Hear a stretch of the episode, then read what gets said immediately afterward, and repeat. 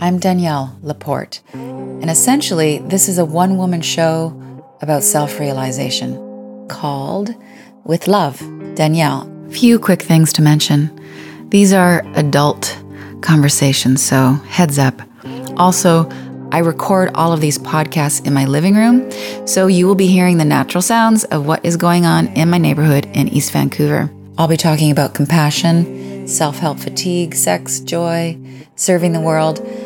This is about a spirituality that's way more rock and roll than it is oppressive. I'm here to help you turn your anxiety into power. Personally, I want to live more deeply, but lighten up. You're going to hear about all the ways that I have finally figured out how to do that. I am not into making grand motivational promises, but I can commit to showing up as fully, sincerely, authentically as possible with the intention of really alleviating suffering and amplifying joy just for starters. It's about doing everything I can to help all of us feel a little less crazy, a lot more full of possibility, and clearly part of the solution.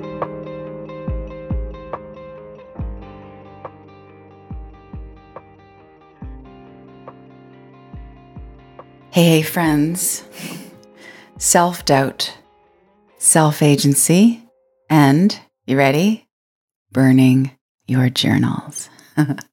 this is in two parts. I think this is going to be in two parts. Uh, you may have heard in the intro to this podcast with Love Danielle that I record my podcasts in my house. My highly technical, super situation is I plug a little tiny microphone into my iPhone and I record. so I'm not in a sound booth anywhere. Why am I telling you that now? Because my new neighbor, John, without an H, J O N, I just like to know those things about people, is building a house behind me.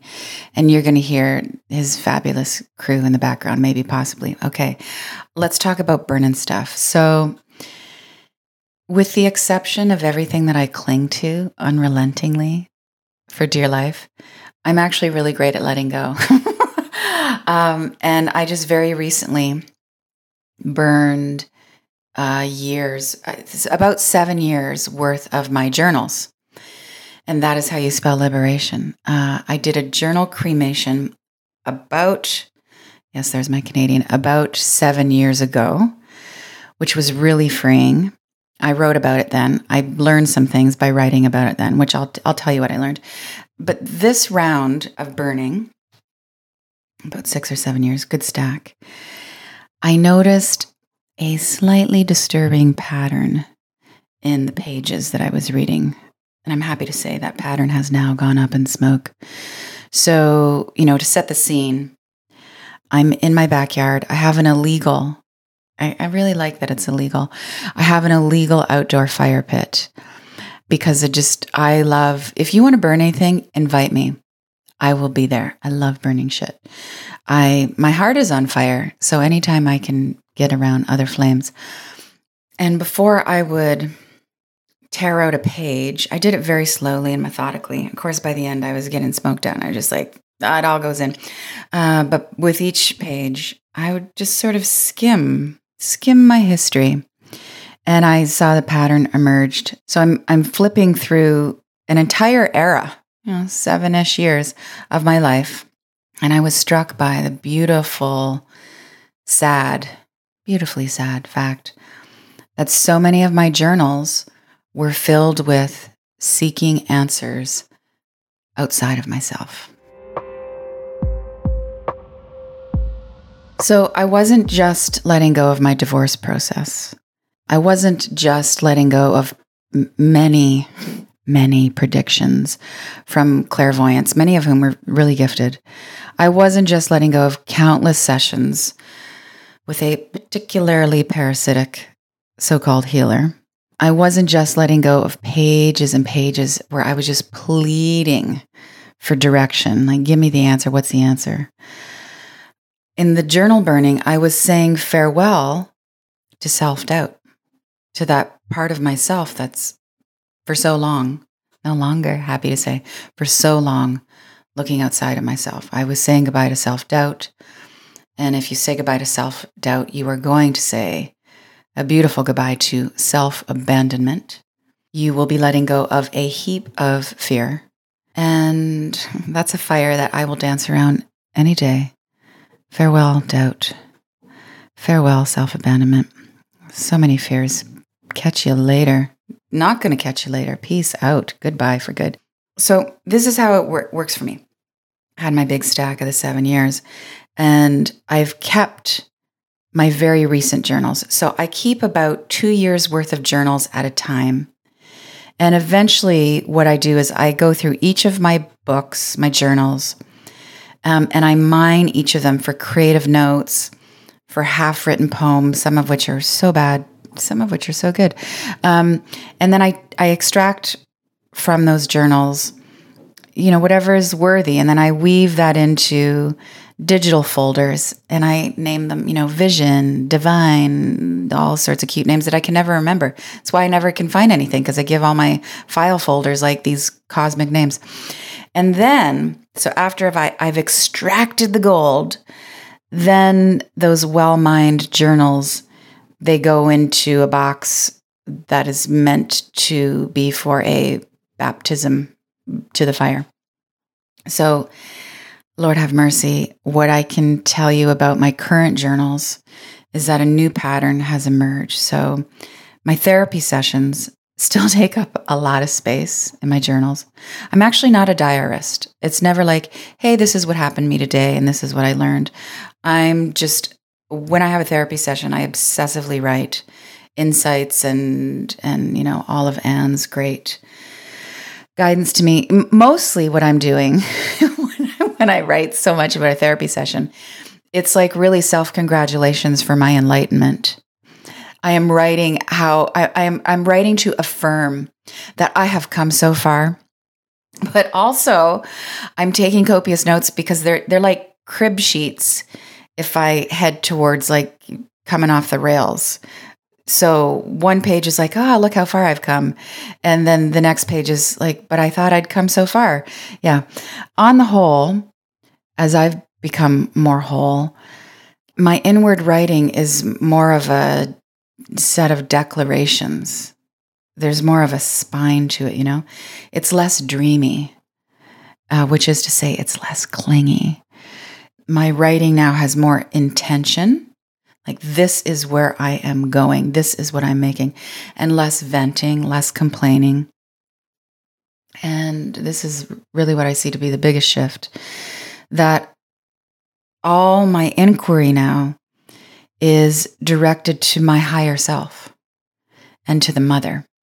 So it's not this sort of grasping at the void for God or a deity to reveal to me how I will get what I want or what my future, my unknowable future, will, is going to hold for me. It's more of a conversation with with my soul and then, more specifically, as I've become more whole, I am much more aware of the presence of the Divine Mother and my my affinity for her. I mean, affinity is just such a small word to try and encapsulate what cannot be encapsulated. That I exist because of the divine feminine and the divine masculine but as as how I am designed and as my awareness grows, I know that it is the mother who dances through me. That when I dance, when I lead, when I create, when I speak, when I love, when I cook, doesn't happen that often, happens more than it used to. Maybe it's because of my relationship with the mother, I cook more. Um, that I am the edge of the divine, that I am how the mother is animating her life today, that it's co creative. Like I am this compressed little personality, a soul in this lifetime named Veronica Danielle Laporte. But because of that, because I have free will, I'm on the edge of things. That free will puts me in the in a place of of consciousness, of awareness, where I can bask in the creative flow that's always there. And I get to choose what I do with that. And in that choice, in that act of creativity, co creativity, I'm God evolving. Yeah. I, as in you, as in we are all that, if you want to buy into that. Um, back to the baptism of fire and why you should burn your journals. Actually, this is not this is not a sermon about why you should burn your journals. It's just this is really about letting go. But I think you should burn your journals. All my inquiry goes to my soul, goes to the mother in written form when I take to the page. And the beautiful thing is that they both answer me right away. And I still have a council of members and experts that I turn to. There's always going to be a shrink. I have my gifted psychotherapist. I I work with an energy healer. I have girlfriends, so many girlfriends, deep girlfriends. I have man friends, deep, loving, somewhat stoic, steady fucking beautiful men in my life, friends. Uh, I have functional medicine keepers. Yeah. They're all I have a dispensary of love and insight. But the difference now in my life is that these advisors, whether it's one of my best friends or it's a really gifted seer, um, they're by my side now on my counsel. I am not at their feet. I am not pleading. I am not waiting to bust a move until I hear from them. Sometimes I'm waiting to, for their input, but we're sitting on the same plane. Yeah. What else is in my journals? Still a lot of revelation. Uh, there's a lot of healing of pain and gratitude between my covers within my skin. And that's all I need to heed really is is my own revelation, my own heart, my heart as my guide. Let me read you a beautiful short excerpt from a Jane Hirshfield poem. The poem is called Lake and Maple. I want to give myself utterly as this maple that burned and burned for three days without stenting, and then in two more dropped every leaf. Yeah, that's how I feel about burning. Like every page of a journal that gets burned is a dropping of a leaf off the tree. Every desire that I let go of I'm, I'm in a new practice right now where at the end of the day, I'm trying to let go of just one more desire to be more present to what is. The more desires I let go of before sleep, the more I am aware of how much I have. And that's on all realms, all levels, how much sanity, how much love in my life, how much good fortune. Yeah. So, when I did my first journal fire years ago and I wrote about it, this is what I learned that people basically, this is an overgeneralization, of course, but they basically fall into two camps. There are archivists and there are burners. So, the archivists, some people were just fucking shocked that they, they, felt like there was almost this incredulousness about, like, you, how could you? Well, first of all, they're my journals. Secondly, I do, I, I'm not a memoirist. Thirdly, no one's going to write a book about me ever. Uh, no one's going to make a documentary out of my life. Maybe they could. There's could be so many more things I could accomplish, but I'm not. This, I don't care. Yeah. Okay. It, but here's the thing. The bottom line. It's a very, very personal matter. So to keep or to torch, it's your free will. But I can tell you this: traveling lighter helps me shine brighter. A few things to consider about letting go. And this is, of course, not about just your journals, right? Personally, I am not really interested in the idea of leaving a legacy. Uh, what I've learned over the years is that, and I say this without judgment or criticism, the whole legacy conversation, it seems to be like a dude thing. Uh, maybe it's just like a predominantly masculine identification thing. Like you want to build things to last, you want to put your stake in the ground. I'm just, I don't care. I feel like when I die, I die. My ego's gone. Who knows? Maybe I can be of more service from the other side. So I'm I'm cool with like burning any evidence that I was ever here. So if I die tomorrow and I vanish from everyone's memories, fine by me, except for my kid. And even then, he'll have his life to live. I'm here now. Do you want anyone to read your journals when you move on? Huh? Anybody?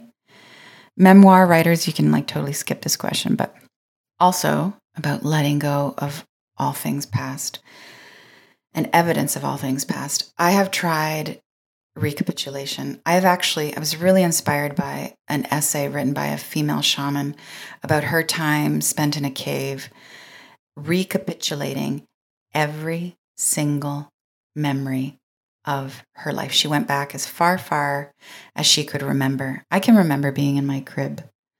I feel like I can remember being born, but who knows? Uh, doesn't matter. I've tried it. I've gone like, what is the value of recapitulating every relationship, every experience, every meal I had? Yeah. I've tried obsessive, neurotic over attachment and assessing everything as a means to my enlightenment and self improvement. And funnily enough, I have found for myself, it doesn't seem to work. It doesn't make me a better person. There are plenty of things that I can be sad and sorrowful about in my current life today. I could name 900 things. I could just weep right now. I do not need to go digging up my old material for sorrow. So I've come to the conclusion that reliving pain is actually not that conducive to my joy or my creativity. Mm-mm, just isn't. And, you know, in a therapeutic context, I feel like what I'm doing is not reliving pain. It's that I'm I'm hovering over something that happened in the past from a new viewpoint, a new lens, a new paradigm, and I am extracting the insight from that. What was the effect of that event? How has that changed the course directed the course of my life. Where do I want to be now? How can I let this go? Bless and release. Bless and release. Yeah. Okay, back to the actual the stuff you keep, like the material stuff. Whether it's journals or it's the watch she gave you, hey, or it's your mother's chair that you never really love that's in your living room and every time you walk by it you think about how much you resent all the things you resent. For me, clutter free living. I love it. It's up there with rainbows and front row seats and answered prayers. So I don't, I'm not a minimalist, but I don't like a lot of stuff. I would rather spend my money on uh, experiences and planting trees and giving shit away. So I think most of us, just going to say, general population on the planet, who have the means, most of us are taking up too much space with too much stuff on the planet anyway. I could get into a whole thing about how overconsumption and unchecked materialism really is deeply connected to our lack of self worth issues, mortal coil, and past lives. But just go listen to my Grace for Impact podcast. That's what it is really all about. My experience the first time I burned stuff was that it pointed out to me my insignificance on the planet. And it felt really incredibly thrilling. Like, if you just consider right now, I know all the striving that we all do to feel more important uh, and to to get validation. Just just press pause on that for a second and just consider right now in the healthiest way, the most illumined way, how insignificant you are. You're just a blink in time. Time is actually an inconceivable concept for the human mind. What time?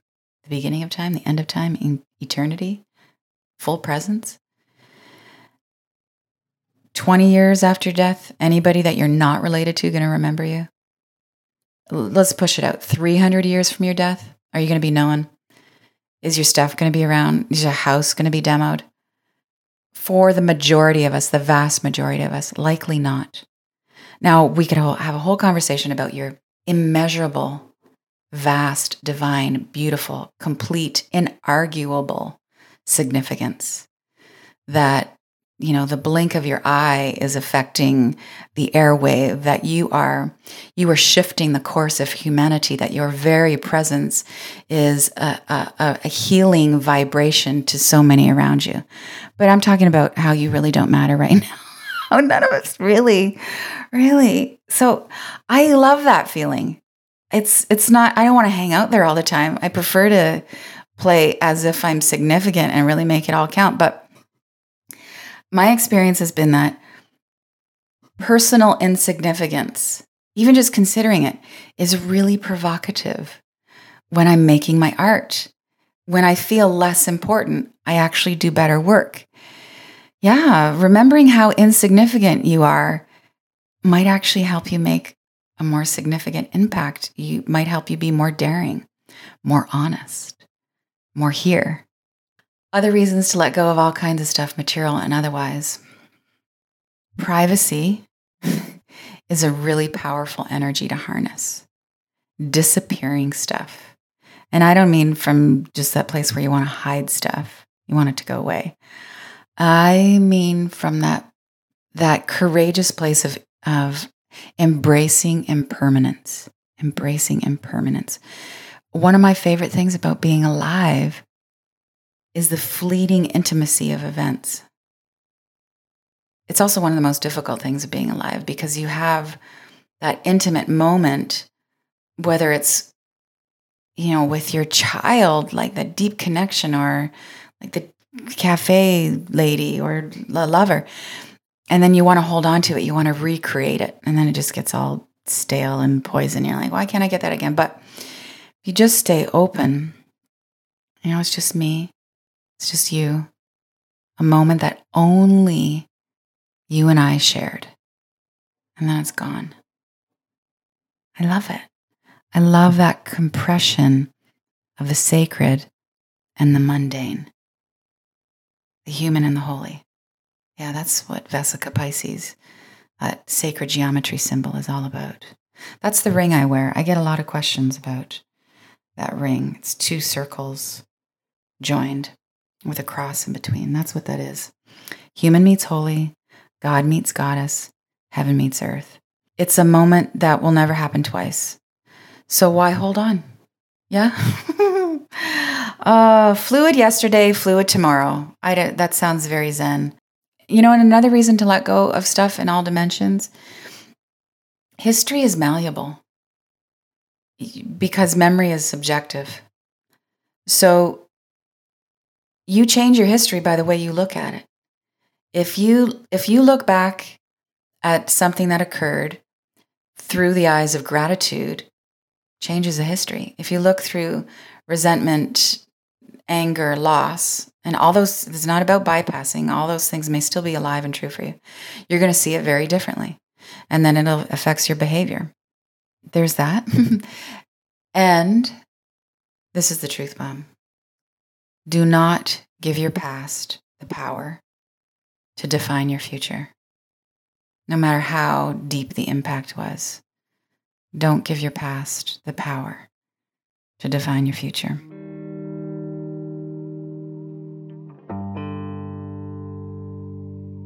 Hey, hey, I know you're devoted. and I know that you could use a reminder to tune in. So I'm here to tell you I hold group visualizations and prayers on social media. They usually happen twice a month. Some sessions will focus on Mother Earth. We're just pouring our gratitude onto the elements. Other weeks, we tap into that creative energy, or some weeks, my favorite, we do some inner child healing, work with my love and radiance meditation. All practices are about restoring our nervous systems and increasing group determination. So here's what to do you need a reminder. I can give you a reminder. Just get on the notification list and you have a choice. I can email you the night before we're going to have these meditations online, or I can text you because that's how fancy this is now. So go to daniellelaporte.com slash devotions. Isn't that a beautiful URL? DanielleLaporte.com slash devotions. And what are you going to do? You're going to get on the devotion notification list. And I'm going to tell you to get up and meditate. And we're going to ohm it out in a live virtual group twice a month, give or take. All right. I'll see you there.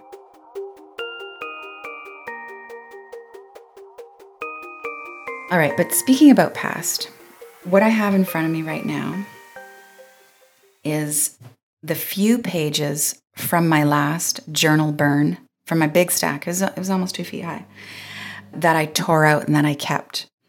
I don't, I haven't looked through this stack. So you are now about to witness. This is better than, what is this better? This is better than making out. Um, you're now going to witness, I'm going to try not to censor this. I'm going to see what I cherished enough to save from the fire. Okay, here we go. All right, we have the cover of one journal and in my son's handwriting where he, uh, luckily, my son was one of the final grades in our educational system to be taught cursive writing. Cursive writing needs to be integrated into all schools. Uh, the brain works differently when you flow. Besides, I want my son to be able to read writing that happened before 2004. Need to write cursively, just printing. We're just creating, you know, teaching kids to only print just further reinforces the the roboticism of what so much of education is. Wow, that's a tangent I wasn't expecting. Anyway, in his beautiful writing with his super jumbo exclamation points, "Mom, Fill this book with fantabulous, life changing ideas. Huge exclamation point. Cool. And then we have, I went through a huge sacred geometry research phase, still so much part of my life. And my son in 2014 was drawing in my journals these great shapes. Okay, what's next? Oh, a sticker a backstage pass sticker that I got from a Nahko and Medicine for the People concert in London. And the great story about this the venue is called KOKO. And when was this? 2016. So the age for admittance to KOKO is 14. So you have to be, I think you have to be 16 or 17 to drink in the UK. You could go in if you were 14. Yeah, so my kid was 12 and I snuck him in. They asked at the door, How old is he? I was like, He's 14, let's go. And I think that's one of my greatest parenting moments, actually. All the things, I have a whole kind of string of pearls of things I snuck my kid into where he was underage. Okay, what's next? Um, this is so personal. It is a card that came with the flower deliveries uh, from my ex husband. Let's see what this says. Oh, I know why I kept this. I'm going to give this to my son. Danielle, thank you so very much for giving us a beautiful boy. I will always remember the extraordinary day that he came into the world. It is among my most cherished memories to see your love and bravery one year ago Oh, he must have sent these flowers on our son's birthday. My best memories are of things we've done together. We met, moved in together, got married, loved the day to day journey. We move closer together every day. I adore you. Exclamation point, heart, exo, Scott. Yeah, it was true then. And I honor it. So it's, just let it be beautiful a Grateful Dead sticker from a concert I did not go to. How did I get that? Oh, a whole doodle page of logos and names for a company I did not start. It was called Virtuonica. I own that name, by the way, so don't go grab it. Virtuonica is this merging of my true birth name, Veronica, and virtues, and then some kind of like tech sound in there. And I wanted to Oh, I was going to start an online publishing company. Still might happen. It is still kind of happening in some way. But right now I'm just focused on my stuff. Whoa. Danielle and so and so. I can't say his name because I can't. Um, and let's read this poem. I can only write you poems of true longing because anything else is too specific for how beyond we will be. Oh my God, that's such a bad poem. Terrible. Why did I say this? Oh, because there's another poem on the back. Here we go. There were mantras I never understood until I chanted them for you. Okay, that's good. That's why I kept this. Oh, I know why I kept this. Okay, so I would give that poem a B plus. I kept this because I wrote a poem for Leonard Cohen on the day he died. This is the beginning of it. I think it got much better after this first draft. In the very dark night, you woke me up to tend to my longing. Yes, the name of the poem is called For Al Cohn. In the very dark night, you woke me up to tend to my longing. Should I break that down for you and totally blast the mystery? There might be no mystery in this. Could be a bad poem. Um, this is a combination of In the Dark Night of My Soul, a lot of Leonard's poetry, especially the stuff he wrote when he was at a Zen monastery at Mount Baldy, really helped me. It really helped me to see his struggle with desire and devotion. It really, if I had to boil down, well, my existential crisis is on that. I'll talk about that some other day. Also, this is like in the dark night, you woke me up and loved me hard. Um, okay, moving on. Another page of poetry. You left me to be alone. The world, I can't even, you cracked me open, but now we know what needs to be let in. I don't even know what that means. There's more about Leonard Cohen. I won't, I'm not to, let's just move on. I need to move on. I should, maybe I should, I'm not to burn that. Oh, okay. We've got plans for the Desire Map, the book I am most well known for. Um, we have a big page that just says Canadian women. Oh, God. We've got designs for a magazine that I never started. Uh, it was going to be called Altar. A L T A R. It's one of the most commonly misspelled words in the New Age community, by the way. You don't put something on your altar, A L T E R. You alter, A L T E R, your state of consciousness and reality and the world, but your altar is with an A. Um, it was going to be a magazine slash journal for seekers. Issue one was, oh, yes, gosh Issue one, I was going to, I was writing an article. I did write an article. I put it into another book though. Everything is, everything is, it gets in escrow and then polished. An article on courage, an article on vaginoplasty, where this is both horrific and in some cases understandable.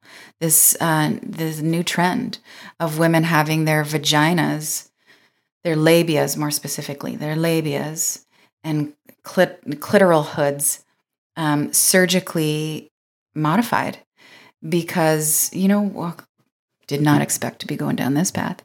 Part of this is being given rise to with this, what I think is an epidemic of porn.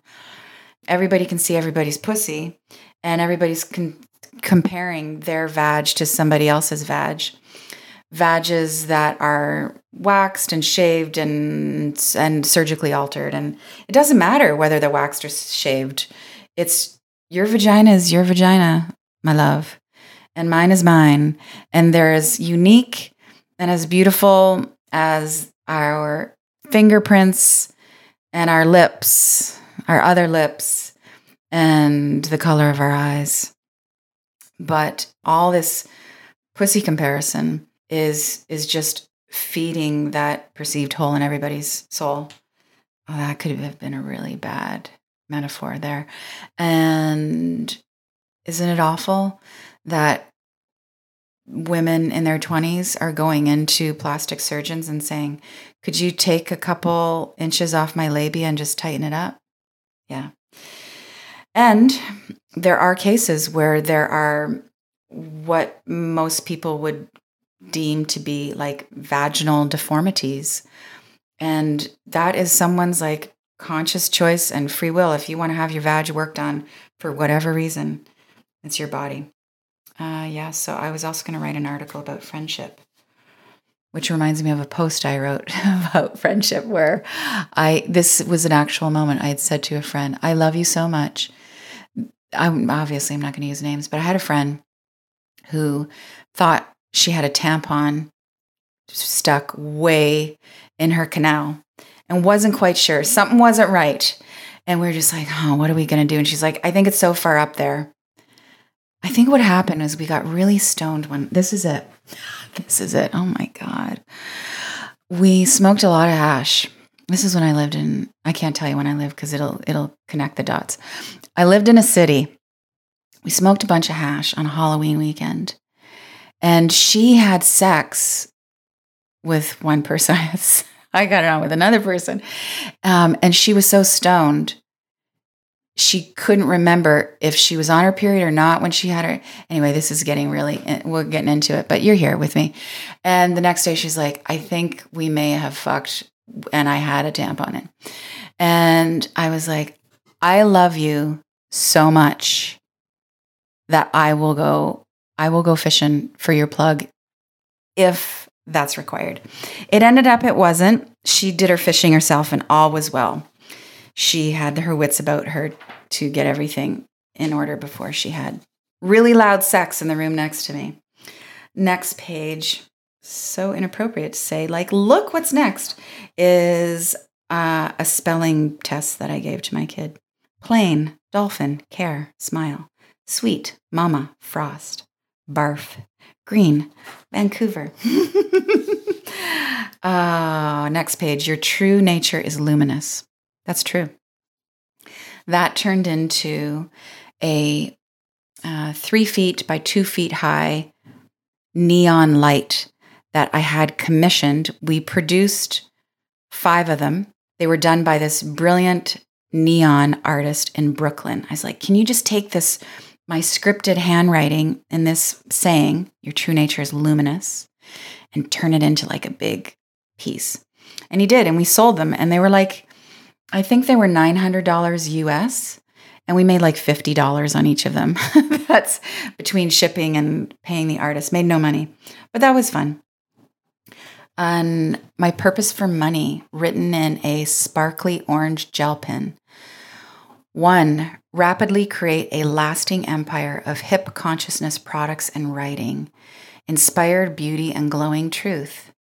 My language has changed, but the intention is still the same.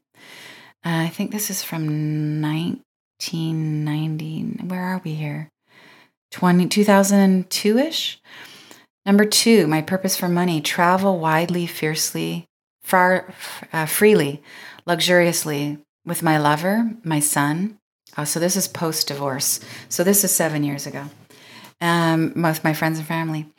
Create and invest in inclusive, socially responsible ventures, diversity.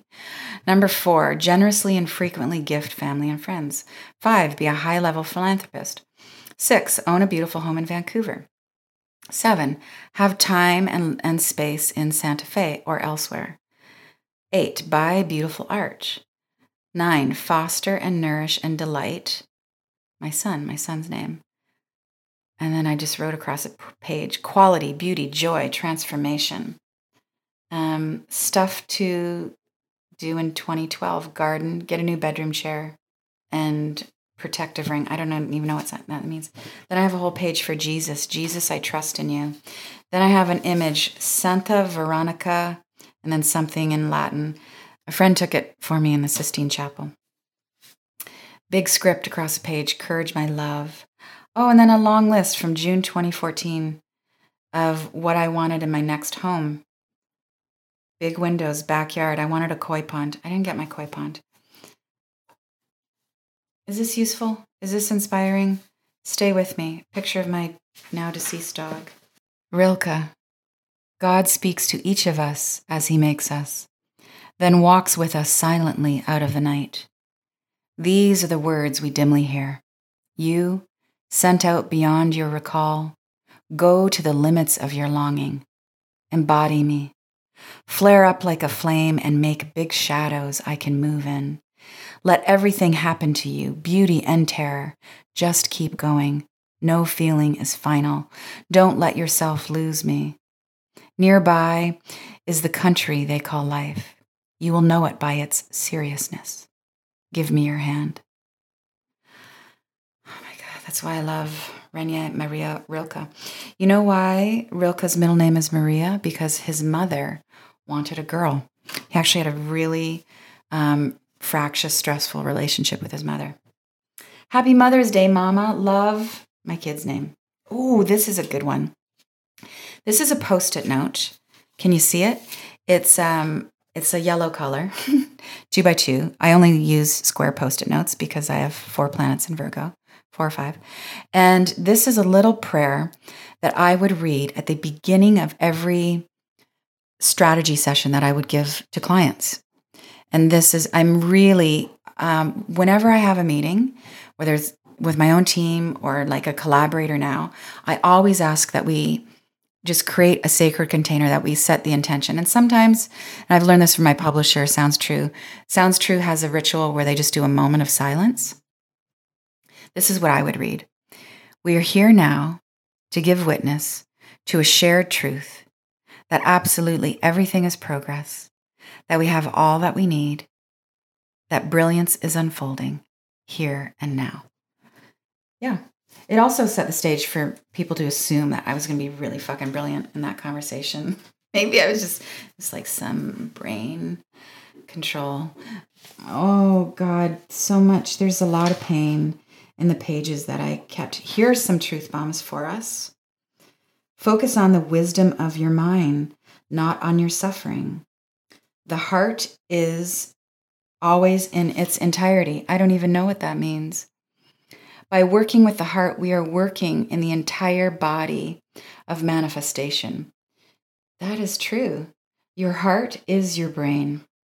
Also true. Then, in huge letters across one page, no negotiating. I can't get into what that was about, but oh, God. These are notes from a session. It was more than a session, it was a three day workshop that I took with Lama Marut and I asked him a question about Buddha nature and desire. This actually worked its way into a lot of writing I did in both the Desire Map and my last book, White Hot Truth, and then some of my last ebook called Grace for Impact. How's that for a fluid sales pitch?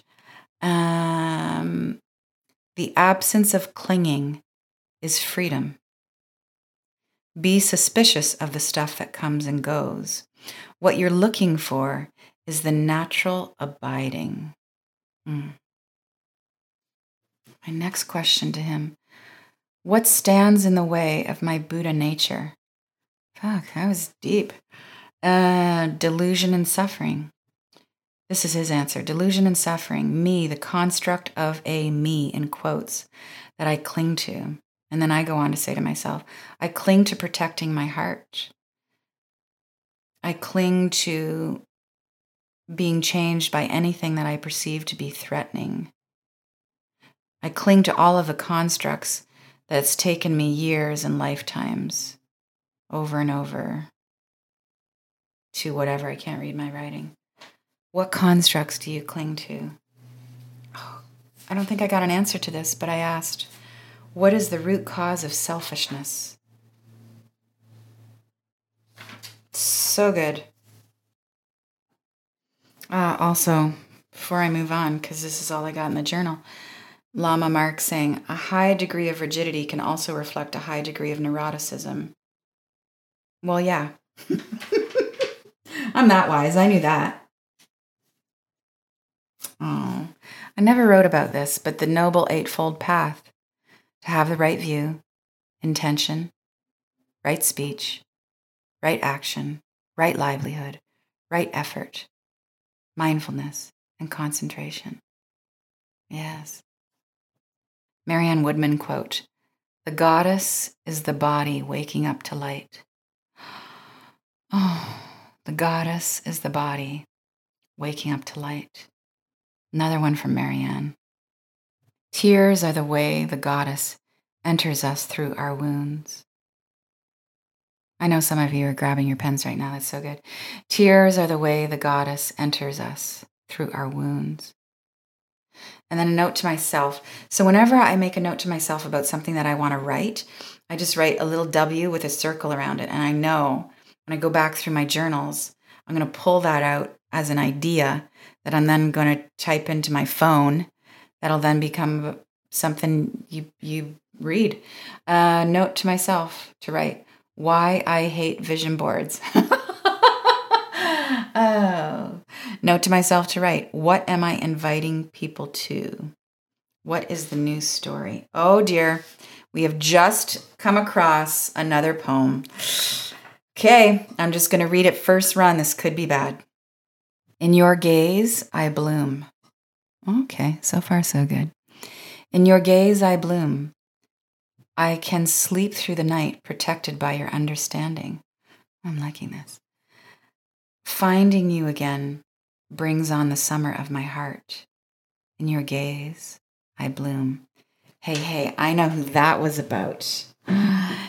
that one ravaged me in the way you don't want to be ravaged. Oh, yes. Oh, okay, stay with me. This is a separate poem. I will drop this into this podcast. Here we go. I don't know if I finish this. I'm going to finish this for you. All right. The man asked me, Why are you traveling alone? The year I walked in circles, the man asked me, Why are you traveling alone like this on this labyrinth? And the Minotaur came up to me, wanting to challenge my beauty, but I knew that I was alone. The year I had my bones broken and reset, the man asked me, Why are you traveling alone like this? And I said, I'm healing. This is how it's done. I am healing. This is how it's done. And I thought that was true. But what was really happening was I was being punished. That poem doesn't make sense. I'm going to finish. Oh, there's another concert sticker. Hollywood Bowl 2015 Backstage Pass, Michael Franti. Oh, family tree. I'm glad I found that. Wow. This is why you don't burn everything. Oh, wow. Baby announcement calls.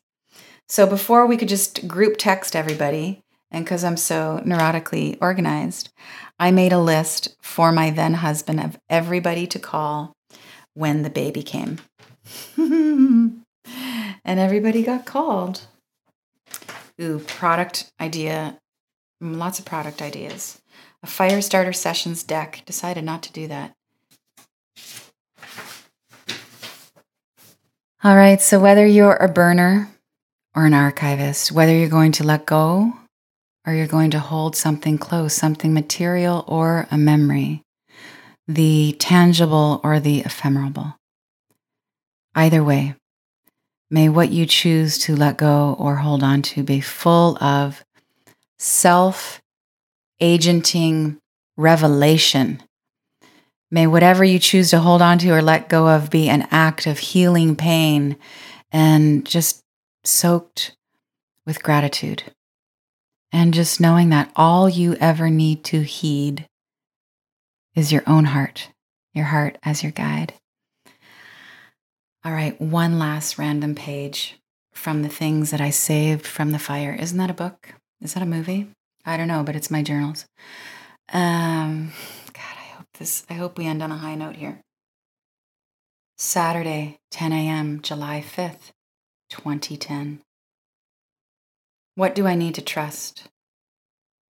Write about confidence versus blind faith. I did, I read a whole piece about it. Do what you say you're going to do. Someone is praying for you. I woke up this morning, still foggy, in the filter of sleep, and I experience calm, loneliness, self criticism, that ever present self criticism. Underneath that is a fear of the new. But the new is where life is. If prayer is longing, then what is purity? I will say a prayer for my longing for what is to be new. Mm. Ah, some things to the flame, up in smoke, and some things still held closely. Either way, my heart on fire with love. Danielle.